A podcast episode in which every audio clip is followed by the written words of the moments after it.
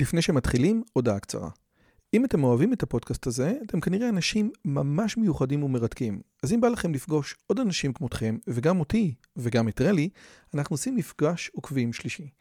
ביום חמישי, בתאריך ה-9 למאי 24, בין השעות 7.30 ל-11.30, אנחנו הולכים לקיים מפגש עוקבים שלישי בבית שלי בנופים בשומרון.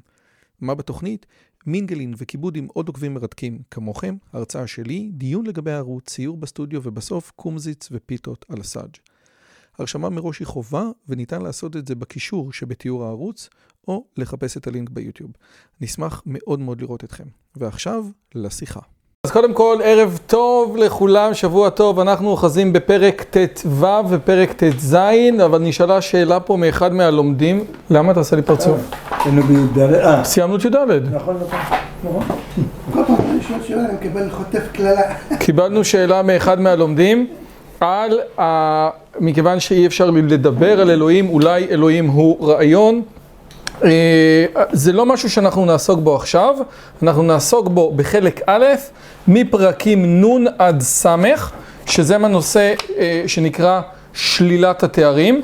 לא סתם הרב אבינר את הפרק הזה שם עד פרק מ"ט, כאילו מנ' באמת אנחנו מתחילים ממשהו חדש, ואתם גם יכולים לראות את זה אצלכם במהדורה של מקבילי. אה, פה, פרקי התארים, אז אנחנו מתחילים פה ממש בנון את פרקי התארים, כן? אה, נון. מנון אנחנו מתחילים את פרקי התארים, כאילו כאשר פרקי התארים זה באמת הנושא הזה שאין אה, תארים.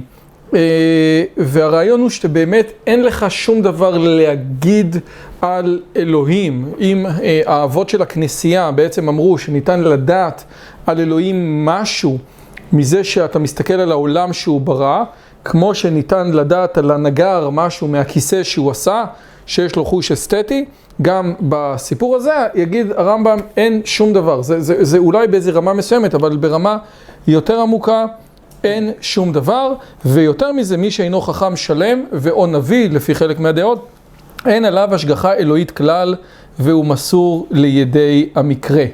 אז זה לפי הרמב"ם. ועכשיו, הרעיון הזה הוא רעיון מאוד מאוד מאוד קשה. למרות שהוא ממליץ אה, השם, ללכת להסתכל בטבע, נכון, אבל את זה הוא ממליץ, אה, אה, נכון, אבל זה קורה אה, בהלכות יסודי התורה, נכון? כיצד היא אהבתו, כן? נכון. ובמורה נבוכים הסיפור הוא אחר, אתה צודק מאוד. כאשר אנחנו מדברים על הלכות יסודי התורה זה באמת נכון, תסתכל, זה ממש אקווינס כאילו, כן? אגב, אקווינס גם קשור בפילוסופיה הנוצרית, אומרים שאוגוסטינוס כאילו ניצר את אפלטון ואקווינס ניצר את אריסטו. אז אם, זה די דומה, אבל במורה נבוכים הוא, הוא הולך למקומות אה, אחרים לגמרי. אה, הוא אומר, אה, אה, אה, הוא אומר משפט כזה, אני מקריא לכם מניר שטרן שאנחנו מאוד מאוד אוהבים. דיברנו על אה, שלילת התארים מכיוון שזה נושא שניגע בו היום. מי שניצול מהשואה, תקשיב, וראה איך קלגסים נאצים נותנים לאימא לבחור איזה ילד שלה ישסעו ראשון, ואמר לא ייתכן שיש אלוהים, איך הוא נותן לדבר כזה לקרות, איפה הלב שלו, איפה הרחמנות שלו? הוא צודק. אלוהים שהוא רחמן, הוא בעל לב, באמת זה בדיה שקרית. זה באמת נכון. עכשיו הסיפור, רק, ו, ו, אבל, אבל אז אתה אומר, רק שנייה, ובפרק ל"ו הרמב"ם יגיד שמי שחושב את הדברים האלה זה יותר גרוע מעובדי עבודה זרה. עכשיו איך יכול להיות, ופה כותב ניר שטרן, כן? איך יכול להיות שהדברים האלה הם כאלה, כאשר כולם, רש"י והרס"ג והארי וכולם, אני לא יודע באיזה מתחיל, הם כולם עובדי עבודה זרה? ולזה נגיע יותר אה, מאוחר, רק סתם נתנו ככה בקטנה. כן, אנחנו אוחזים בפרק ט"ו, פרק ט"ו הוא לגבי המונח ניצב, והמונח ניצב, אחד הדברים שמעניינים בו, זה שמדברים בו על סולם יעקב. עכשיו, סולם יעקב נידון בשלושה מקומות ברמב"ם, הוא... בשלושה, מקו... ב- בשלושה מקומות במורה נבוכים, סליחה. הוא נידון ב... בפתיחה, על המשלים, המשל המעולה, עוד מעט נראה, עוד מעט נקרא את המשל המעולה, כן? הוא נידון בפרק ט"ו, בחלק א' פרק ט"ו, והוא נידון בחלק ב' פרק י'. והוא נידון בעוד מקום, הוא נידון מעוד מקום, בהלכות יסודי התורה, פרק ז' הלכה ג'. וכל אחד מהם זה משהו אחר לגמרי. לגמרי, לגמרי, לגמרי. בפרק ז' הלכה, אה, אה, אתם יודעים, בואו נתחיל מפרק ט"ו, ואז אחרי זה אני אגיד לכם למה הוא נידון בהלכות יסודי התורה. אבל, אבל זה כאילו משהו אחר לגמרי. הרעיון הזה של הפתיחה אומרת את הדבר הבא, הרמב"ם מדבר על הפתיחות ועל המשלים, שיש משלים שהם משהו דליקטסן, כן? מה זה המשהו הדליקטסן? זאת אומרת, כל המשל עצמו הוא משל חבל על הזמן. תפוחי זהב במשכיות כסף, דבר דבור על אופניו, כן? מה הרעיון? קח למשל את המשל של, אה, של כמו תפוח זהב, כן? אז התפוח הוא זהב, אבל מבחוץ שלו זה משכית כסף. אז אתה רואה תפוח כסף, שזה דומה לתפוח זהב, אתה מסתכל פנימה, אתה מקבל תפוח זהב. ואז הוא אומר, יש משלים, הנה. דוגמה למין הראשון של משלי הנבואה, אני קורא בעמוד 24, 7, מי שרוצה לעקוב, שלא תחשבו שאני עובד עליכם, כן? דוגמה למין הראשון של משלי הנבואה הוא אמירתו ויחלום והנה סולם מוצב ארצה וראשו מגיע השמיימה והנה מלאכי עולים, אלוהים עולים ויורדים בו והנה אדוני ניצב עליו. אז אני, זה שייך לפרק שלנו בגלל המילה ניצב, אבל זה לא רק שייך, הרמב"ם הוא לא מילון, אז אנחנו על הדרך של ניצב רצים על דברים אחרים.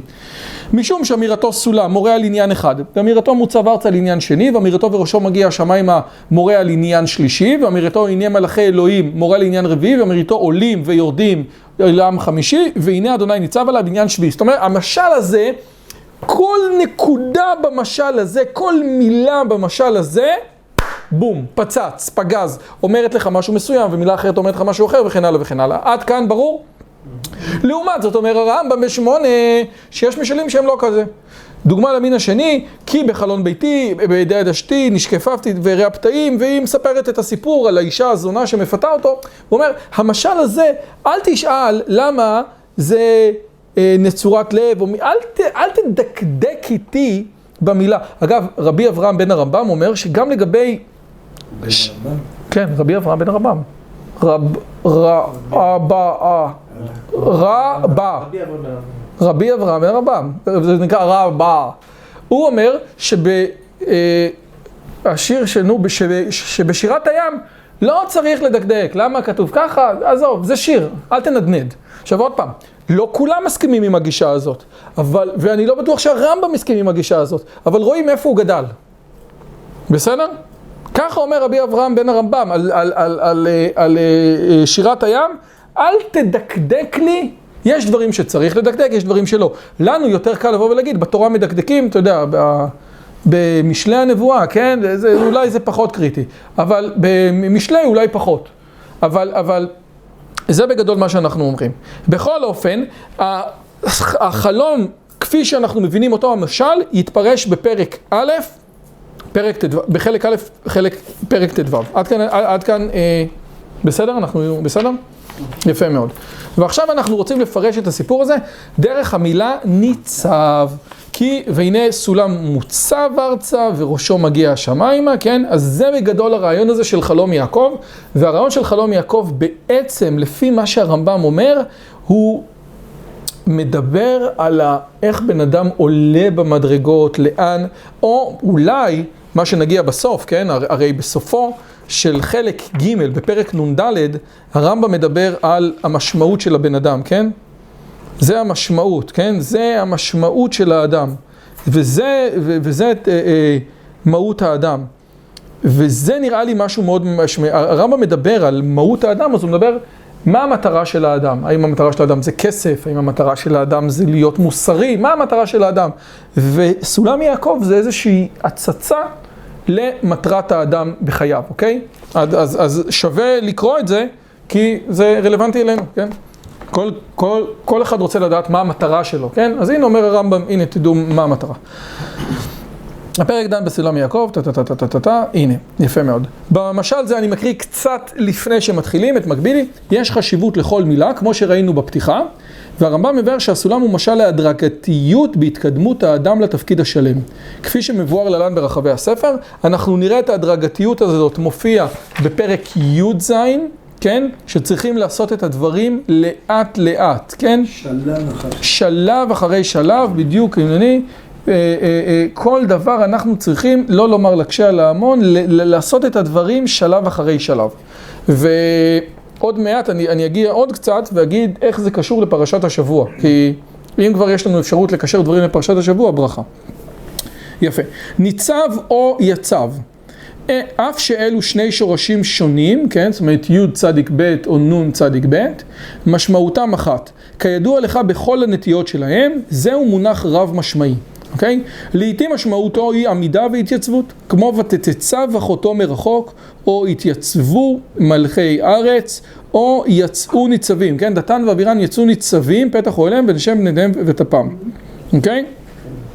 ולעיתים משמעותו, נו ראית? ולעיתים המשמעות הוא קביעות ותמידות. זאת אומרת, דברך ניצב בשמיים, קבוע אומרת, אני לא זז מכאן, כן? זה, אני לא זז, כן? עד שלא, אני, אה, אה, איך מישהו אמר לי? עד, שלא, עד שאני לא מקבל שריון, לא זז מהבקו"ם, כן? זה קבוע, כן? ודברך ניצב בשמיים, אוקיי?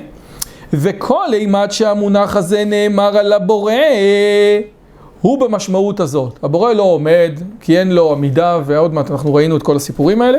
כתוב, ויחלום, והנה סולם מוצב ארצה וראשו מגיע השמיים, והנה מלאכי מעולים מעולים בו, והנה אדוני ניצב עליו. עכשיו, על מי הוא ניצב? מבחינת אה, עברית. על, על מי הוא ניצב? על מי אלוהים ניצב פה? לא, עזוב, נניח, לא, על מי אלוהים ניצב?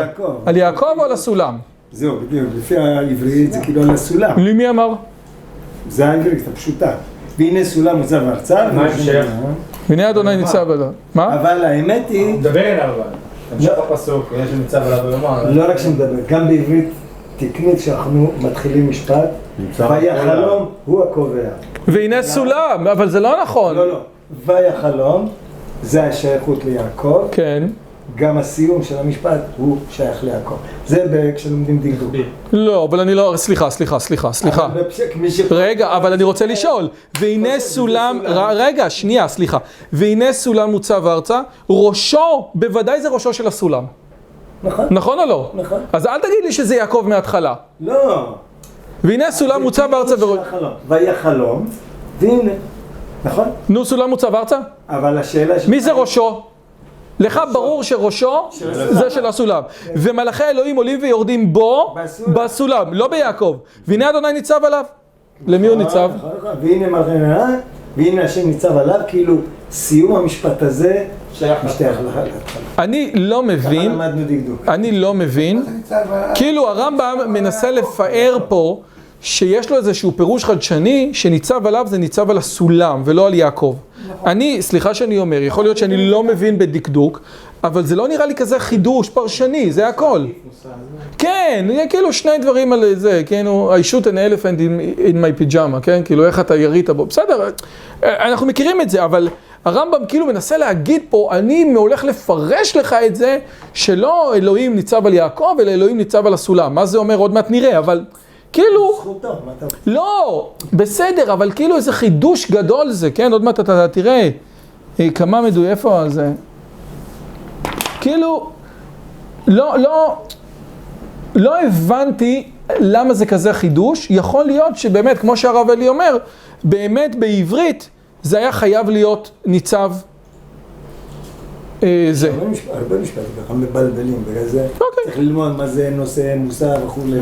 בסדר? אה, שיר מוסר. אלה שמדייקים. כן, אין, אסור, אס- אסור להרים שני מושאים על אותו נושא. כשאתה כותב סולם, אתה מתכוון... ישי, זה מקליט? נכון. יש אדום? אז השיר לא, נמצא על אני- הסולם. לא, לא, אמרתי ש... וואי וואי וואי וואי וואי וואי וואי וואי. יש אדום? ברוך השם. יאללה. אוקיי, והנה הסולם. אז עכשיו, קבוע וקיים עליו. כלומר, על הסולם, שקצה הוא האחד בשמיים, וקצה הוא השני על הארץ. ובו מטפס ועולה כל העולה עד שישיג בהכרח את מי שעליו. שהוא קבוע וקיים על ראש הסולם. והרעיון הזה של הסולם, שבו אתה מטפס, כן? שבו אתה מטפס אל המדרגות העליונות של ההכרה של המציאות, עוד מעט נראה כמה פירושים על הסיפור הזה, זה הרעיון המרכזי של הסולם, כן? וברור הוא שמה שאמרתי כאן עליו, הוא בהתאם למשל האמור. מה זה בהתאם למשל האמור? זאת אומרת, בהתאם למשל האמור, כשכאילו, שגם במשל השם אינו חלק מהסולם, ובנמשל השם עומד מעל המציאות ומקיים עליה. זאת אומרת, השם נמצא על הסולם, הסולם זה חלק מתוך המציאות. אה, אה, ובהתאם למשל האמור, ומלאכי אלוהים הם הנביאים. שנאמר עליהם במפורש, וישלח מלאך ויוציאנו ממצרים, ויעל מלאך אדוני מן הגלגל אל הבוכים. כן, אז תמיד כשאומרים מלאך מדברים על נביא, זה לא תמיד ככה. הרמב"ם בחלק ב', פרק י', יגיד שאלה מלאכים ממש. זאת אומרת, התיאוריה הזאת שהשם ניצב עליו שהוא בכל המציאות. אם הוא ניצב עליו, אז מה אם הוא הוא פנוי מאיזה מקום?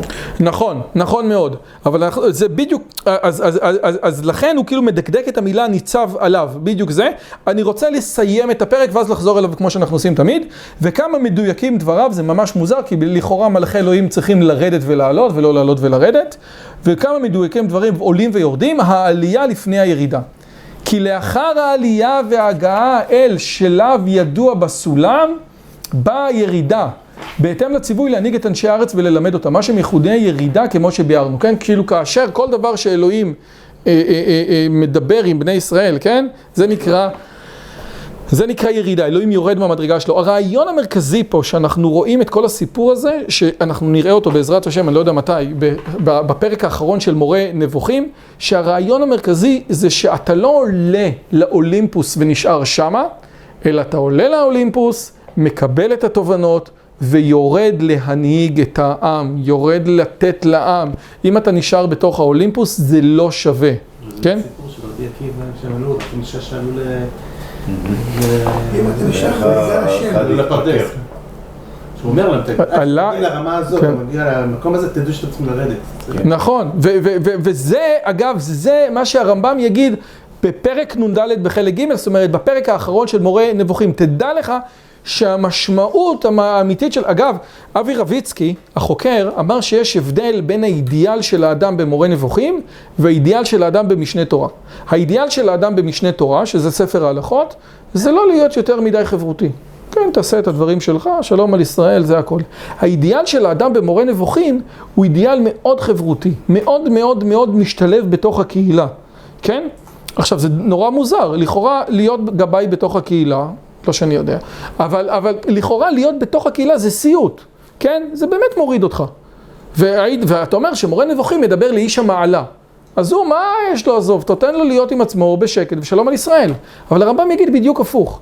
האידיאל אצלנו זה שאיש המעלה, הוא עולה למעלה ויורד למטה. זה כאילו האידיאל. אני רוצה, לח- אני רוצה לסיים את ארבע ואז לחזור את כל הסיפור הזה מחדש כמו שצריך. אחזור על מטרתנו, שניצב עליו, פירושו קבוע, תמיד, תמידי וקיים. ולא התייצבות הגוף, ברור, אין אה, דבר כזה. ובמשמעות הזאת, וניצבת על הצור, ואני אעשה לכם ספוילר שהפרק הבא יהיה צור, הנה כבר נתבהר לך שהמשמעות של ניצב ועמד היא לעניין אחד, כן? גם ראינו לגבי קימה ועמידה, כן? אותו דבר.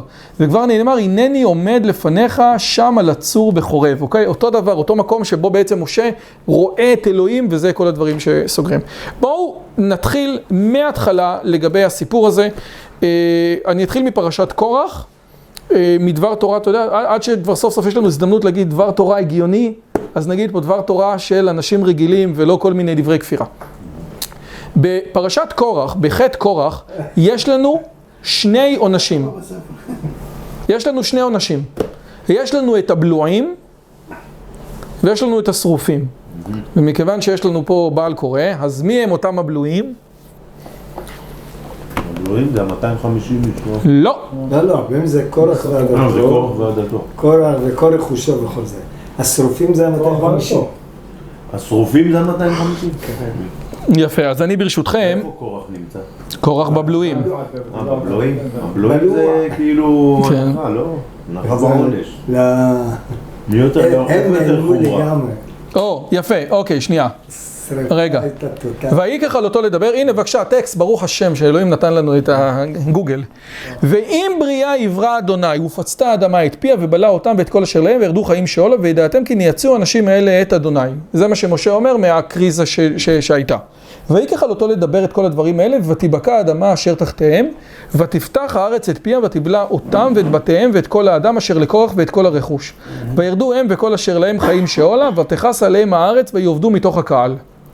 כן? וכל ישראל אשר סביבותיהם אה, אה, אה, נסו לכולם פן אמרו פן תבלענן- פן ת- פן תבלענו הארץ. אגב, זה אגב הסיבה למה אומרים עשיר כקורח, הרי היו יותר עשירים, כן? אלא כל בן אדם שהוא עשיר מת לא לוקח איתו מברשת שיניים לקבר.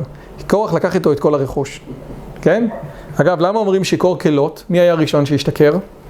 נוח. נוח. למה אומרים שיכור כלות? הוא שכב עם הבנות שלו, הוא לא הכיר. הוא לא זכר, הם שכבו איתו. שכבו איתו, אוקיי, לא היה- לא בין ימינו לשמאלו. לא, בדיוק, לא יודע. שאלה, נכון? שאלה יפה. שניהם היו שיכורים. למה השיכור, למה אומרים שיכור כלות? אומר, זה הבדל איך אתה שותה. נוח מתי שתה? שכבר העולם אחרי המבול, שהילדים הסתדרו, שכבר הארץ התחילה, כשהכול בסדר אפשר לשתות. לא עוד מתי שתה? כשהכול נהרס, שהאישה מתה, שאין לה בנות חתן, שהכל הלך. כשאתה שותה ככה, זה חמור מאוד. אתה מבין? וזה יפה, אהבתי את זה. אוקיי, בכל אופן זה קורח, זה הבלויים. עכשיו תחכו. ואש יצא מאת אדוני ותאכל את החמישים ומאתיים איש מקריבי הקטורת. אוקיי? ויקומו לפני העדה, אני רוצה רק לחדד. ויקומו לפני משה ואהרון, אז יש את קורח בן יצהר בן קהת בן לוי, ודתן ואברהם בני אליה ואון בן פלט בן ראובן. ויקומו לפני משה ואנשים מבני ישראל, חמישים ומאתיים נשיאי העדה, קרואי מועד, אנשי שם. כן? אלה אנשים צדיקים. כן? עכשיו יש את הבלויים, יש את השרופים, נכון? ומה הוא עושה? ועכשיו תראו משהו יפה. וידבר אדוני אל משה לאמור. אמור אל אלעזר בן אהרון הכהן, וירם את המחטות מבין השרפה, ואת אש זרע הלאה כי קדשהו, ואת מחטות החטאים האלו בנפשותם, ועשו אותם ריקועי פחים ציפויי, ציפו, ציפוי למזבח. כי הקריבום לפני אדוני, ויקדשו ויהיו לאות לבני ישראל. ויקח אלעזר הכהן את מחטות הנחושת אשר הקריבו השרופים, וירקום ציפוי למזבח. אז, אז, אז, אז, מה נשאר מסר לדורות מקורח? הציפויים למזבח של המחטות של השרופים, שלפי כל הפרשנים היו צדיקים. קורח, היה לו עניינים עם עצמו. קורח שפיקח היה, והוא נכנס, הכל סיפור, הכל נכון. אבל היה לקורח ולדתן ואבירן את העונש משלהם. הם היו בלויים. אבל היו עם הסיפור הזה עוד אנשים, שהיה להם קייס אמיתי. פעם הקוצקר אמר שכולם היו במעמד הר סיני. וכולם היו, בכל המדבר כולם היו. אז מישהו פעם התחכם, אמר לו, איפה אתה היית במחלוקת קורח? אז הקוצקר אמר, אני הייתי, אני לא לקחתי צד, אני הייתי מאלה שלא לקחו צד. אז שאלו אותו, אתה לא לקחת צד, לא היית בעד משה? אז הוא אמר, תדעו לכם שהטענות של קורח היו קשות מאוד. היו טענות טובות. ולעמוד ולא לקחת צד היה דבר גדול. למה אני אספר לכם את זה? זה בדיוק זה.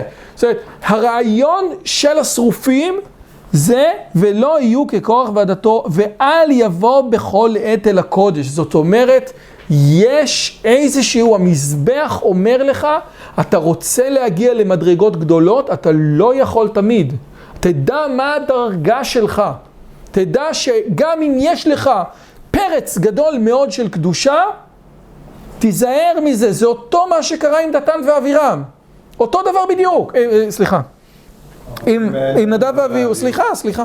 זה אותו דבר מה שקרה עם נדב ואביהו. תדע לך, יש לך רצון של קדושה, אבל המזבח נותן לך תמרור אזהרה.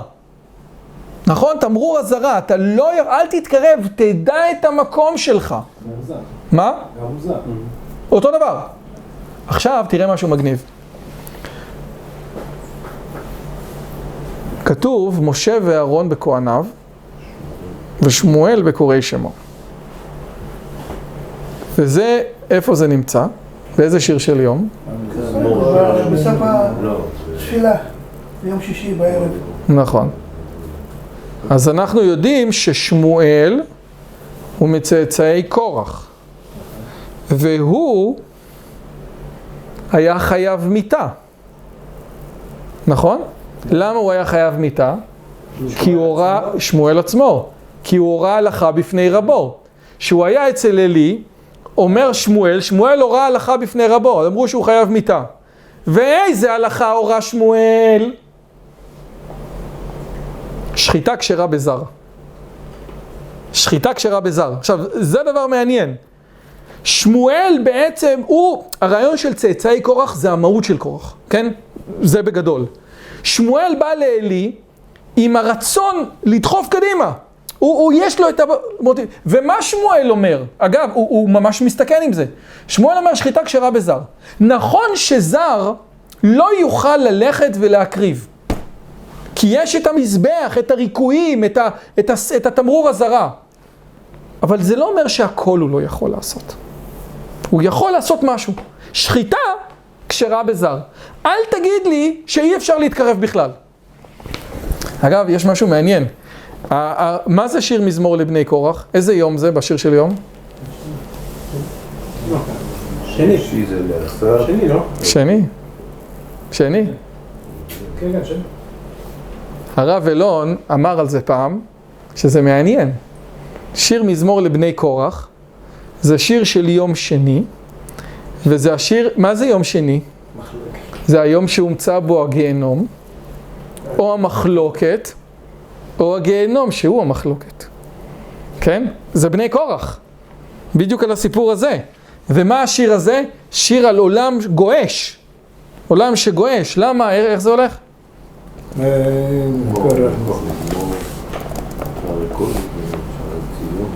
הנה. הנה, הנה. גדול אדוני ומהולל בהר קודשו, כי הנה המלכים נועדו עברו יחדיו, ראו, תמו, נבהלו, נחפזו, רעדה חזתם שם כחיל יולדה, ברוח קדים תשבר אוניות תרשיש, כן? את איזשהו משהו מאוד מעניין. עכשיו, זה בדיוק הרעיון הזה. מצד אחד, בן אדם צריך לדעת את המדרגות שלו. בן אדם צריך לדעת, וזה בדיוק הציפוי של המזבח. הציפוי של המזבח יגיד לך, תדע לך, תיזהר מהרצון להיות קדוש במקומות שהם בעייתיים.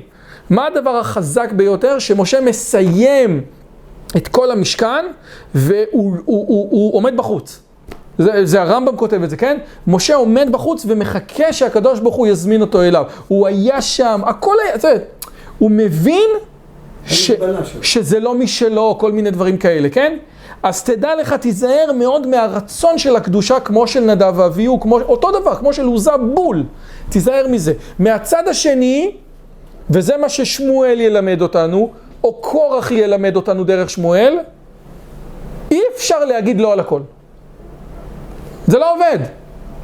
יש משהו מתריס בקורח. יש משהו מתריס אצל שמואל. הוא כזה מתריס, שלי רצה להרוג אותו. כי הוא ראה לך בפני רבו. אבל הוא נוגע בנקודה הכי מרגיזה. שחיטה כשרה בזר. יש דברים שגם אני, בתור אחד שלא עונים זה, יכול להתקדם הלאה. אני חושב שזה קטע שהוא מאוד יפה. מה המתח בין זה שאסור, שאתה צריך לדעת את גבולות הגזרה שלך, את מה שאסור לך לגשת, כמו שדיברנו, כמו שאמרת על זה, שאתם מגיעים לפה תרדו, ובין זה ששחיטה כשרה בזר, לא יודע להגיד. אבל תדעו שאי אפשר להגיד, אה, אה, אומרים את זה במסכת סוכה, כל מה שפסול לסכך, כשר לדפנות. נכון? מה זה אומר? יש דברים שהסכך הוא צריך להיות ממשהו מיוחד, אל תנסה שהדפנות שלך יהיו ממשהו שכשר לסכך, זה לא רלוונטי. כל מה שפסול לסכך, כשר לדפנות. כן. לבנים, אבנים. אל תעשה איזה בולמוס קדושה שהכל חייב להיות מסכך. זה לא נכון. זה, זה, זה אני חושב איזשהו רעיון אה, יפה. אה, שאלות עד כאן לפני שאני אה, חוזר ומתקדם עוד. בסדר? הדברים אה, ברורים? יפה. עכשיו, מה שאני רוצה להגיע זה אה, אה, להגיע לדברים הבאים, כן? כתוב, אה, ניצב או יצב, כתוב פה, אה, דברך ניצב בשמיים. עכשיו, הרעיון הזה, אני חושב, זה, זה מה שנקרא, הרב אבינר כותב פה על דברך ניצב בשמיים. ניתן לפרש את המילה דברך דווקא ככינוי לעניין המובן מן האל, בין אם נודע על ידי כל נברא, או נודע בדרך מדרכי הנבואה. הרעיון הוא, וזה הרמב"ם אומר, שהנבואה זה דבר שקיים בעולם כל הזמן. אין, אה, הרב מקבילי, יוחאי מקבילי, קורא לזה השדר האלוהי, שבלשון של הרמב"ם זה השכל הפועל, כן? השכל הפועל, המציאות, הטבע, כל המציאות משדרת משהו. ואם אתה מכוונן את עצמך לקלוט, אתה קולט, כן? בדיוק כמו שברגע זה יש פה, בחדר הזה, נכון, בדיוק כמו ש... אה, זה-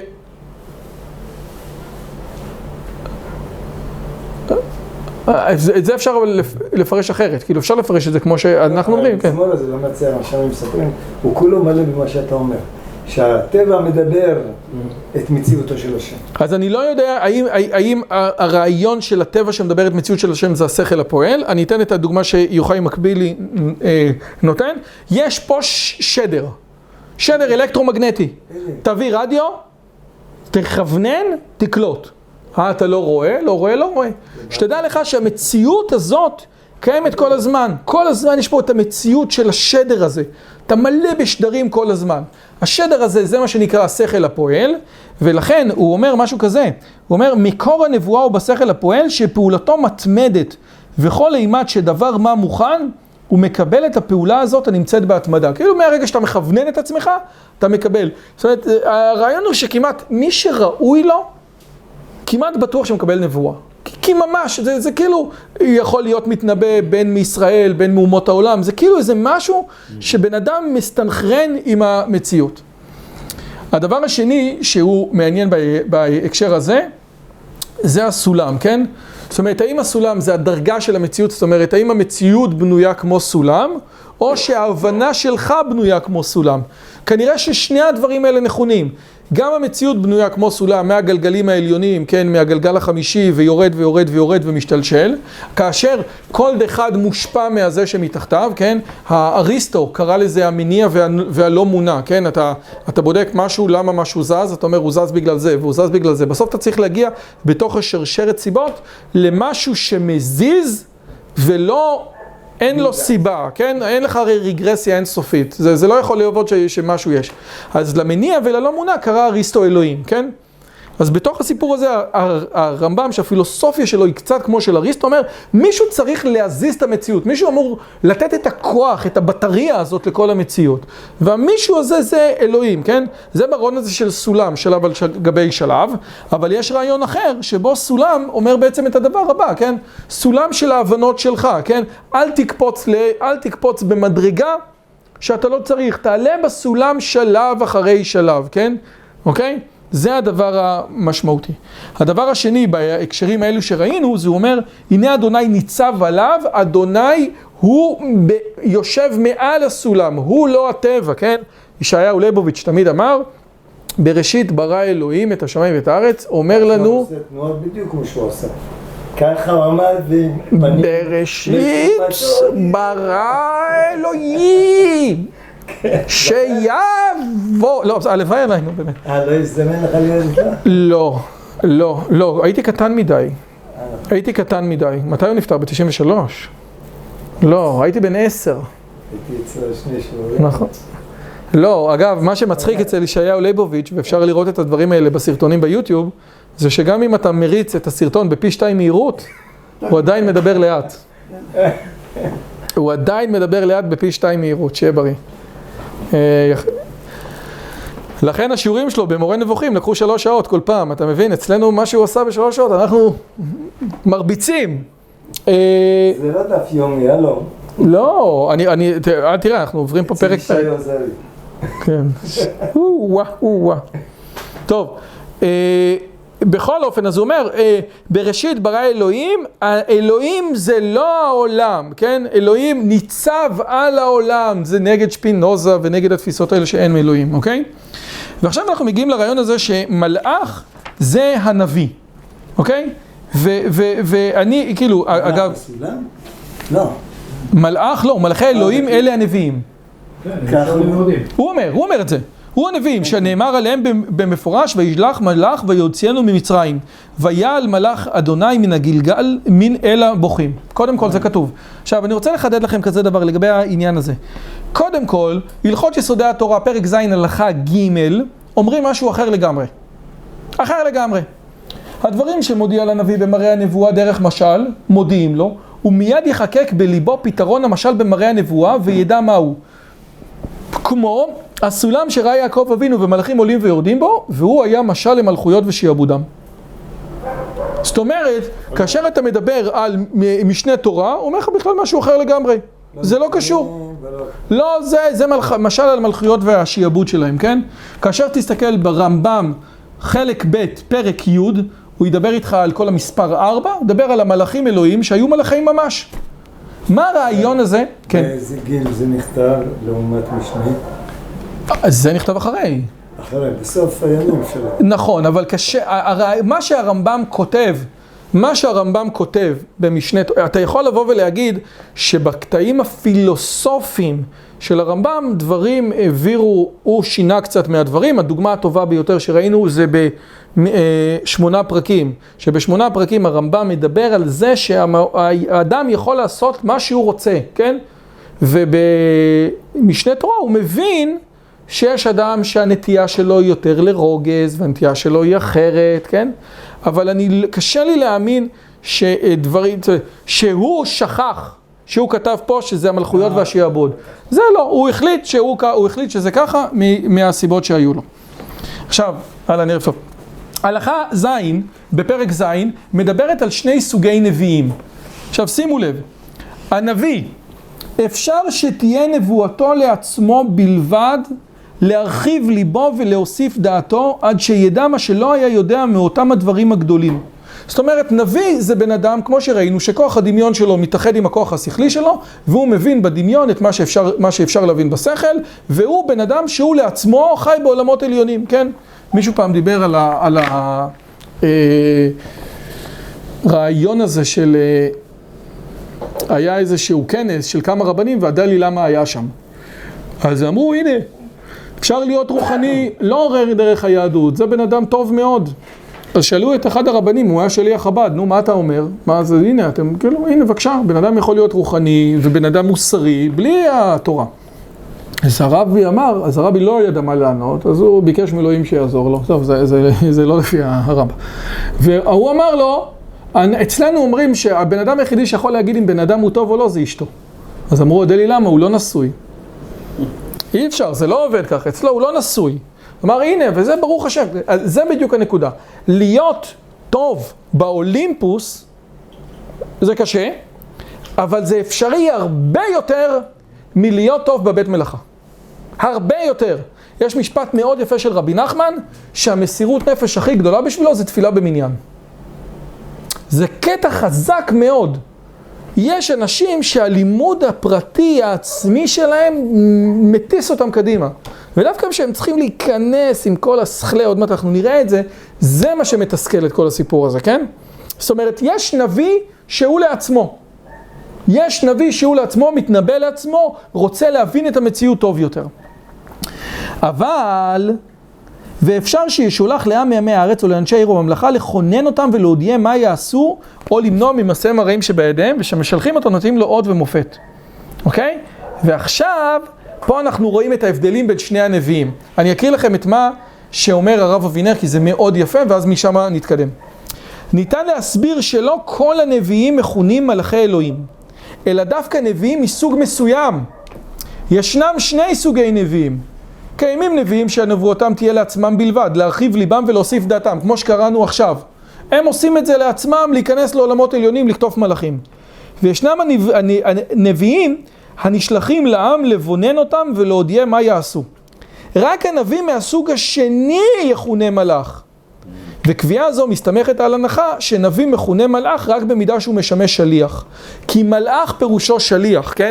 יש לי חבר שהוא מלמד עברית לגויים שרוצים ללמוד את התנ"ך. אז יש לו כל מיני דברים נחמדים. אז הוא אומר, המילה מלאך היא לא קשורה... אני אעשה את זה, זה? סאונדטרק של מלאך. כן, זה סאונדטרק של מלאך. המילה מלאך היא לא קשורה לכנפיים, וזה לא שאין ביהדות או בתנ"ך דמויות עם כנפיים. יש דמויות עם כנפיים. יש אה, אה, סרפים ויש כאילו, יש הכרובים והשרפים, יש דמויות עם כנפיים. זה לא שאנחנו אומרים אין דמויות עם כנפיים, אבל מלאך זה לא דמות עם כנפיים. מלאך זה שליח, כן? זה הרעיון. והנביא שהוא הולך, שהנבואה שלו זה לקחת את התובנות ולרדת אותן. אגב, למה לנביא, במה שונה החכם מהנביא, וראינו את זה גם בשמונה פרקים, שלנביא יש כוח מדמה. הוא יכול להסביר הוא יכול לתת משלים, הוא יכול להסביר את הדברים בצורה טובה לעם. הנביא זה אחד שכוח המדמה שלו הגיע לרמה הטובה ביותר.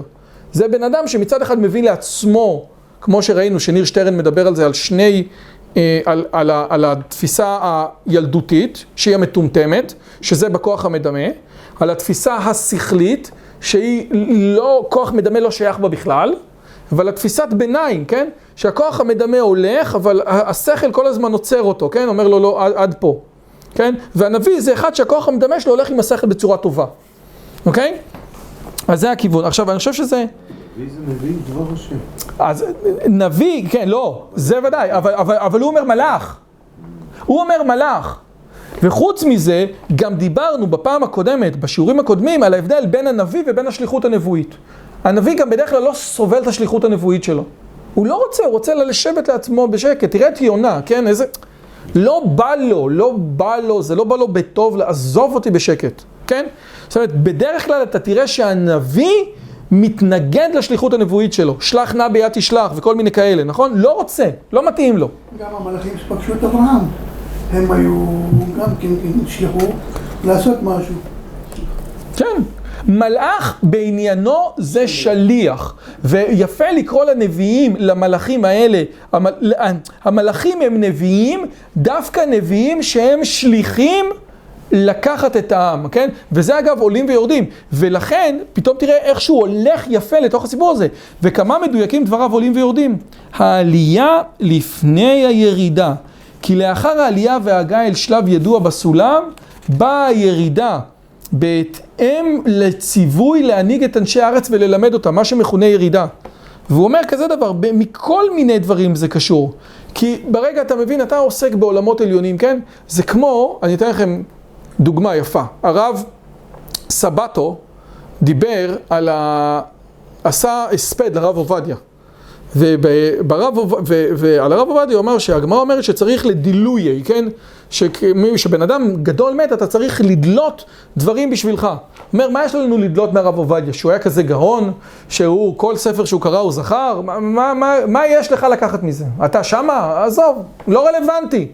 לא רלוונטי לך לקחת. הוא סיפר, שסיפר לו מישהו, שהיה להם איזה רב באיזה עיירה שכוחת אל בפולין, והרב הזה באמת היה תלמיד חכם גדול. והוא כתב ספר חידושים.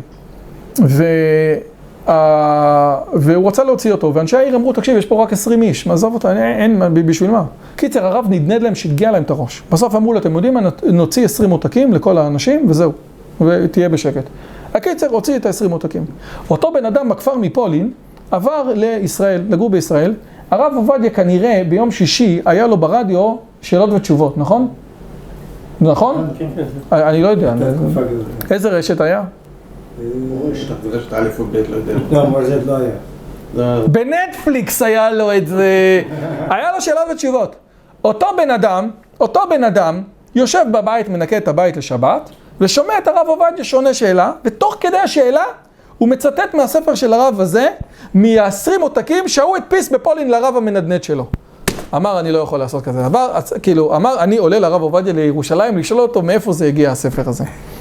אמר לו, אני חייב לשאול אותך, אני הדפסתי את הספר הזה ב-20 עותקים בעיירה שכוחת אל בפולין. אגב, כל הדברים האלה שלא תראו, זה, שלא תחשבו שאני עובד עליכם, זה בהספד של הרב חיים סבתו על הרב עובדיה. שלא תחשבו שאני מחרטט. הקיצר, אומר לו את הדבר הבא, אומר לו, איך הגעתם לזה? אומר הרב עובדיה, אני הייתי תלמיד בירושלים, ולא היה לי כסף. אז באתי ל... אה, באתי לאחד האנשים שהיה לו חנות ספרים, אמרתי לו, מי שומר על החנות שלך? הוא אמר, אני נמצא פה. ומה עושים בלילה? הוא אומר, יש מנעול. אומר לו, מנעול אפשר לפרוץ. הוא אומר לו, מה אתה מציע? הוא אומר לו, אני אשב פה כל לילה, ואני... ממש ככה. אומר, אה, אני לא חשבתי על זה עד עכשיו, מי ירחם. מגיעים הפרקים. איזה מוח קרימינלי.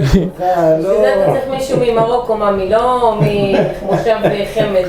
הקיצר, אומר לו, מנעול אפשר לפרוץ. אומר לו, מה אתה מציע? אומר לו, אני אשב בחנות שלך כל לילה, ואני אשמור. מה אתה רוצה? שום דבר, אני אקרא ספרים. זה בסדר.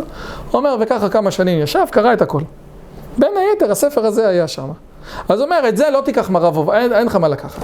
אבל מה תביא מהרב עובדיה? הוא, הוא אומר משהו כזה, הוא אומר צדיק התמר יפרח כארז בלבנון ישגה. אומר הארז זה עץ גדול, זה עץ מרשים, אבל מה יוצא לך ממנו?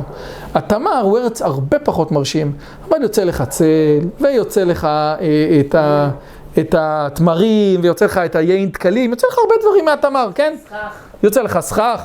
אומר, הרב עובדיה היה מצד אחד כזה שכותב את התשובות החזקות ביותר של יביע עומר, חלק אחד וחלק שני נכתב במצרים, ויש כאלה שאומרים שאלה החלקים החזקים ביותר של יביע עומר, לא שאני יש לי איזשהו הבנות בזה, אבל כשהוא היה במצרים, תקוע שמה, ובאותו רגע ובאותו הוא היה אוסף את הילדים שהיו יושבים על הברזלים במצרים, והיה מלמד אותם ולוקח אותם, והם האנשים האלה נהיו בני תורה רציניים מאוד.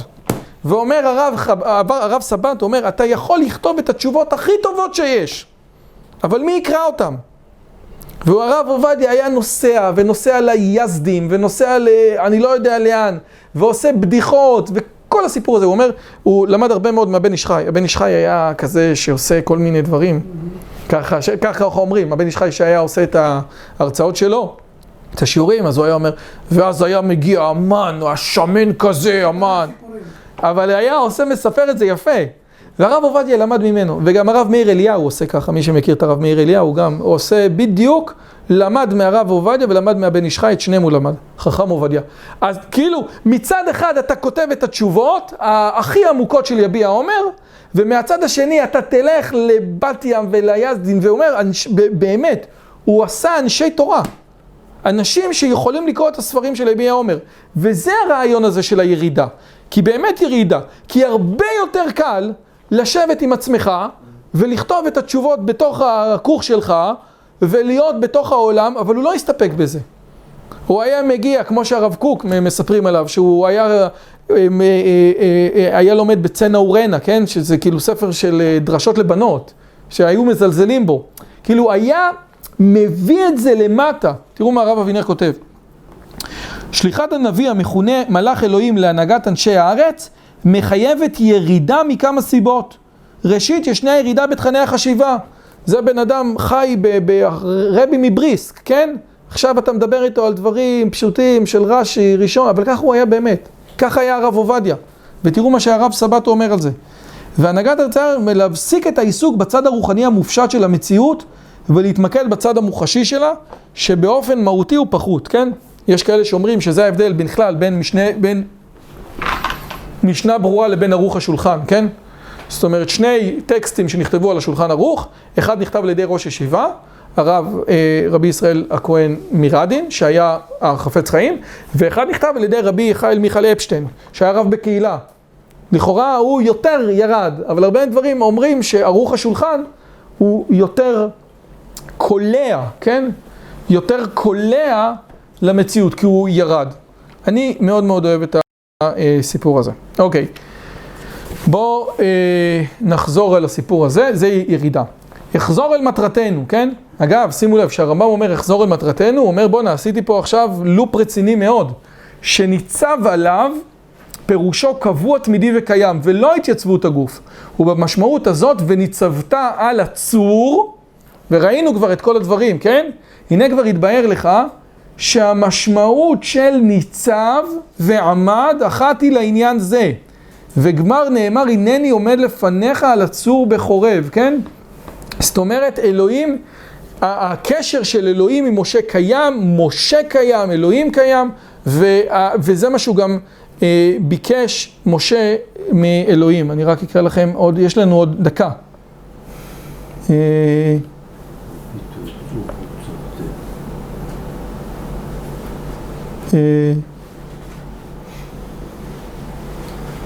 לא, זהו, אז זה הכל, אז זה הכל. אז אנחנו נסיים דקה לפני הזמן.